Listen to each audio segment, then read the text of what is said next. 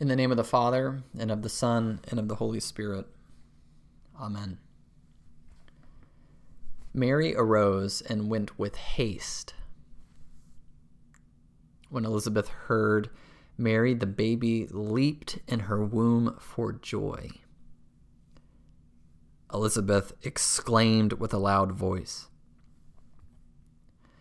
St. Luke, who's writing the story for us, adds color He's not just describing some black and white affair. Mary doesn't just get up and walk. No, she arose and went with haste. She's on a journey with, with eagerness in her bones and in her heart.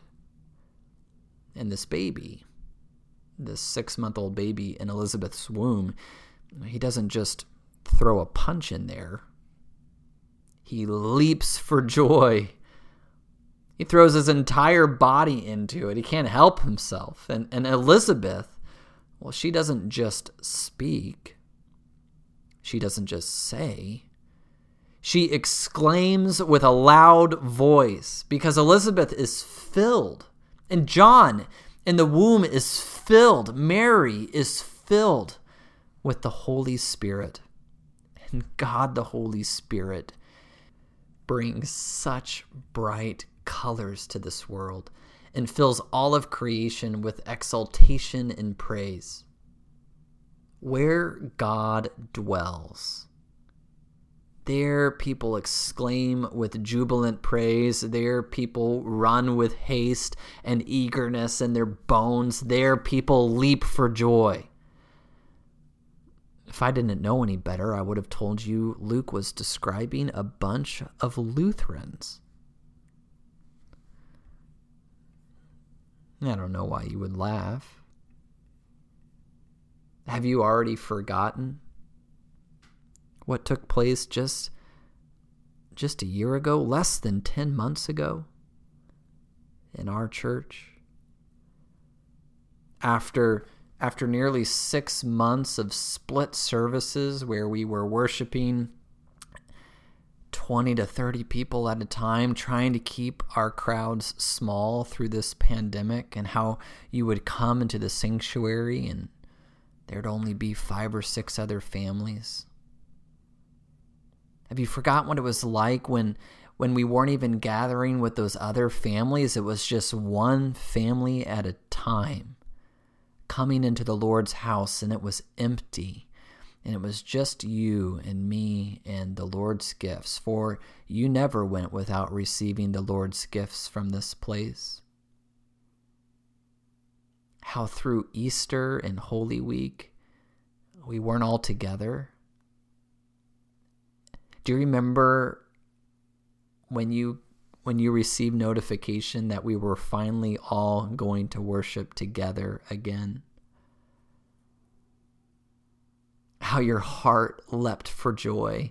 And and on that bright sunday morning when you when you came back into church you actually you actually for once you got up and you went with haste to the service because it had been so long and your soul was craving for the divine service with with all the saints of god. Have you forgotten already as you yourself saw, Lutherans can actually run with haste to more than just a hot cup of coffee, potato salad, and free beer. Lutherans, they do run with haste to the altar of God and the fellowship of the saints, and long to be in the divine service with so many other brothers and sisters in Christ and how you, when you are gathered, you exclaim with a loud voice, just like Elizabeth. You sing your heart out. Lutherans were known 500 years ago to be the singing church because we were the ones that brought hymnody to the people. Before then, the people wouldn't sing. But we wanted everyone to sing and the church has carried that practice on through today. When you come here, you confess with your mouth your own sins, boldly acknowledging before everyone here even the person right next to you, that you are a poor, miserable sinner. You confess with your mouth the ancient creeds of the church. You speak, you exclaim with a loud voice to one another and to the Lord and to the world, just like Elizabeth, because the Holy Spirit has so filled you to come with haste and to exclaim and to be filled and to leap for joy. Oh, Pastor, you say. That is the one thing for sure that Lutherans do not do. We might as well put a sign on our front door which says, Welcome to Trinity. Glad you're here. But don't you dare leap for joy in our services. but Lutherans do leap in the same way John the Baptist leaps in the womb you don't see it. It's an, an internal leaping of the heart of the very presence of Christ. Does your heart and soul not leap for joy when you hear Jesus speak to you? Your sins, every one of them, they are forgiven. You're set free. You are mine, and I will never leave you, and I will never forsake you. You are my child, and, and, and I will fight for you. Does your heart not leap for joy at the presence of Jesus? Take and eat. This is my body. Take and drink. This is the blood of the New Testament given for you for the forgiveness of your sins. Does your soul not leap within you when Jesus, your good shepherd, draws near to you? I have a word that sums up all the color which the Holy Spirit brings here exaltation. That's Mary running in haste. That's John leaping for joy. That is Elizabeth shouting with a loud voice. It is all the Holy Spirit's work in bringing about colorful, jubilant exaltation in all of creation. And Lutherans exult, not in ways that you see, certainly not in ourselves, and, and not in any way that would ever draw attention to us, but but nonetheless we do exult in the Lord in the pattern of John, leaping for joy in hidden ways, in the hiddenness of the heart, simply and without show, all because of one thing the presence of Jesus. Holy, holy, holy Lord, God of Sabaoth, Heaven and earth are full of your glory. Hosanna, Hosanna, Hosanna in the highest. All of John's leaping joy, all of Mary's eager joy, all of Elizabeth's exulting joy, all of this joy, it is solely because of Jesus.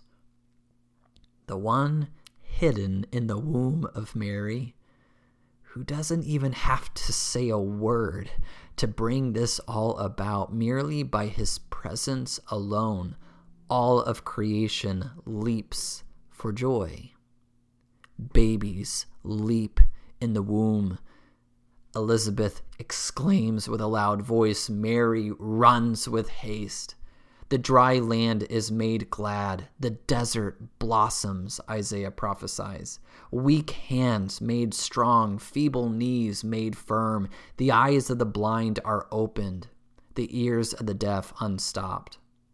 The lame leap like a deer, and the tongue of the mute sing for joy, and the dead are raised up from the ground, and the poor have good news preached to them. Yet, when you walk outside your front door in the morning? What kind of a world do you see?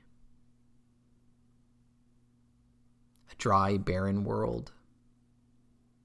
You see browns and grays, feel the sharpness of the cold air in these murky winter days. It doesn't seem like God's world most of the time. Life seems so colorless, so pointless, so mundane and bleak. You look around at this creation, at our overflowing hospitals, our cemeteries, the dead trees around you, our, our, our, broken society, and the culture that is in such shambles with these false and fleeting colors. And we think, what a barren place. Life itself lacks meaning of God's existence most of the time. But perhaps the world around us has sacred depths of nature that our eyes do not see. The glorious mystical reality that all creation belongs to God, and that even the sleeping trees that you see, the birds above, the rocks and the ground below, all creation is actually leaping around you giving God such glorious praise all day and all night long, and God Himself taking such delight in the utter depths of His creation, even in the depths of the womb, all which your eyes cannot see, yet His Spirit dwells and fills the very creation all around you, exclaiming the very praises of God in jubilant song and calling you to cry out with them and leap for joy at the very presence of the Creator of heaven and earth. All your eyes see in the winter are, are dry and brown branches, but don't be fooled. See a better picture, a more colorful worldview, and the best of plans, a beautiful and stunning reality all around you. For when you come to what may look like to you an incredibly boring place, in fact, every part of it and all of creation around it brims over with the purposes and the beauty of God. And all of creation and, and all creatures around us sing his praise, and God sings over them, and he sings over you with his perfect divine love. Because of Jesus, it's actually a pretty amazing world to walk around in every day. Jesus brings color to a world and to a life that is so bleak, so black and white. Consider John in the womb not yet even born. Already, John is exulting with praise. While still in the enclosure of his mother's womb, he confesses the coming of Jesus with movements of joy since he could not do so with his voice. As Elizabeth says to Mary, As soon as you greeted me, the child in my womb leapt for joy. John leaps before he is born before his eyes can even see what the world around him looks like, he already recognizes the beauty of the Lord who created the world. And in this regard, the prophecy is fulfilled.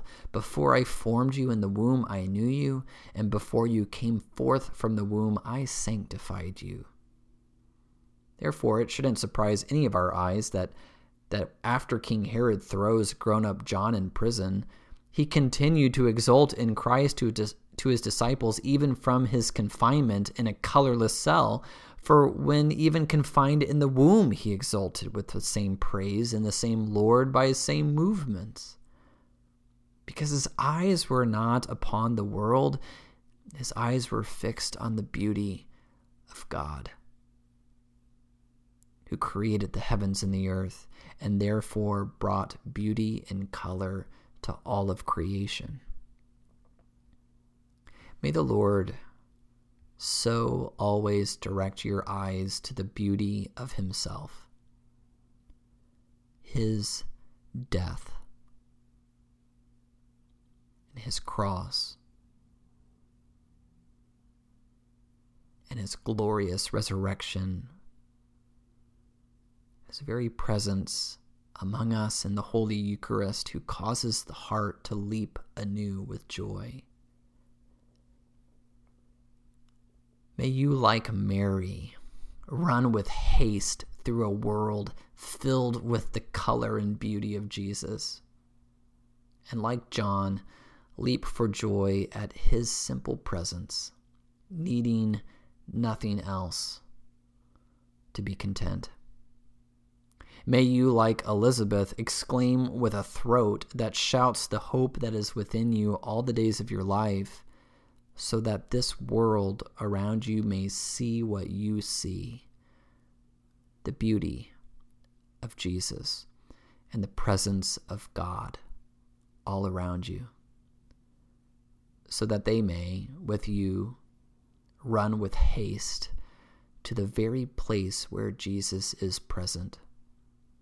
Here at his altar in Holy Communion he is before our eyes yet in a hidden way, leaping for joy to dwell within you.